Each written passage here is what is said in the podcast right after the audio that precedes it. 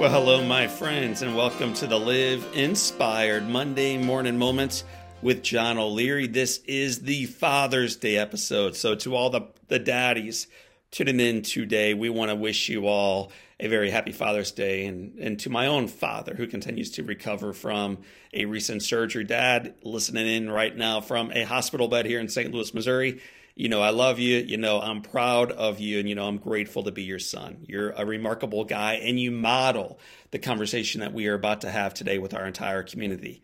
There's a quote from one of my dear friends. Her name is Edie Varley. And Edie says this Love is the fuel that overcomes the fear of penalty. Love moves the obligation of duty into opportunity to serve others. And love is energizing and love never ends. It's from my friend Edie Varley. Well, words like determination, resilience, willpower, vision, courage, audacity. These are certainly some of the characteristics required to overcome adversity, to take the next right step forward, and to thrive in life. And yet, beneath those brawny traits exists a singular common denominator liberating us to overcome personal adversity, unite with others, and become far better versions of ourselves. You ready for that one common characteristic? Love. That's right, it is love. Love transforms brokenness into unity, despair into hope, and deficiency into perfection.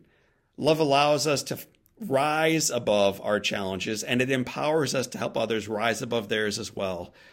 Few understand this truth better than the Hughes family from Louisville, Kentucky, and their amazing son, Patrick Henry. Patrick Henry was born without eyes and with arms and legs that would never fully function. Patrick Hughes then entered into this world with far greater challenges than most of us. Although Patrick Henry was destined to spend his life in darkness with significant adversity, his family refused to let him be defined by the things he could not do. Instead, they chose to celebrate the many gifts that he possessed. They rejoiced in the life that was perfectly his, and they stoked his greatest passion music. From his earliest days, Patrick Henry exuded a deep love of music. He took to piano early, and by age two, he was already taking song requests from friends and from family.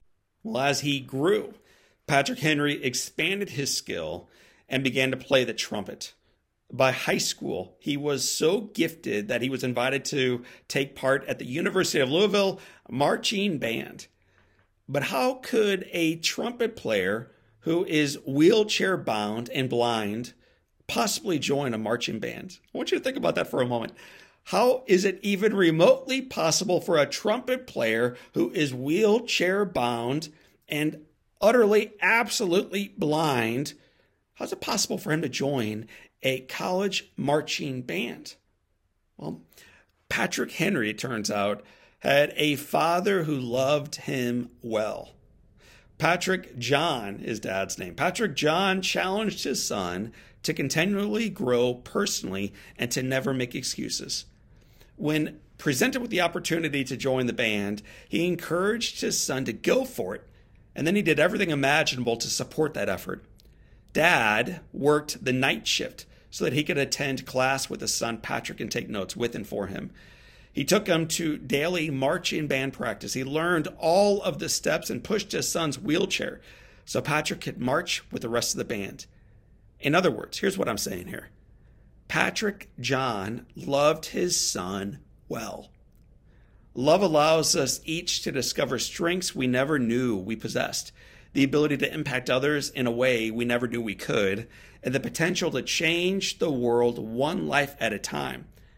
My friends, as we march into summer, let's focus less on the challenges that we face. I think we spend a lot of time just focusing on everything that is wrong, how broken the world is, how miserable our lives are. Fine, fair enough. But let's spend a little bit less time focusing on the challenges we face.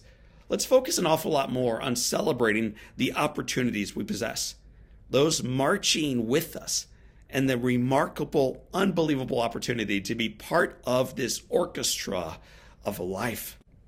On the day after Father's Day, I want to wish all the daddies and father figures out there who have stood behind us and pushed us forward. A happy Father's Day.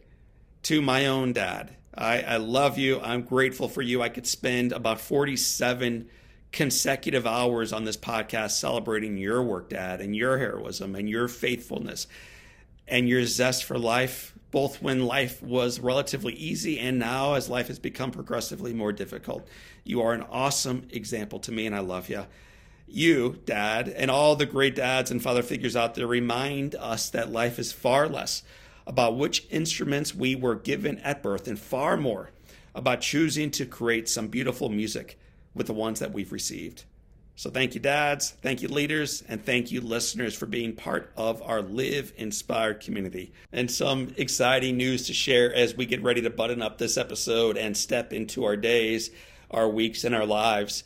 The episode that I just shared with you on the podcast was actually first done as a newsletter, and it was picked up over the weekend by a, a little local paper called the USA Today, baby.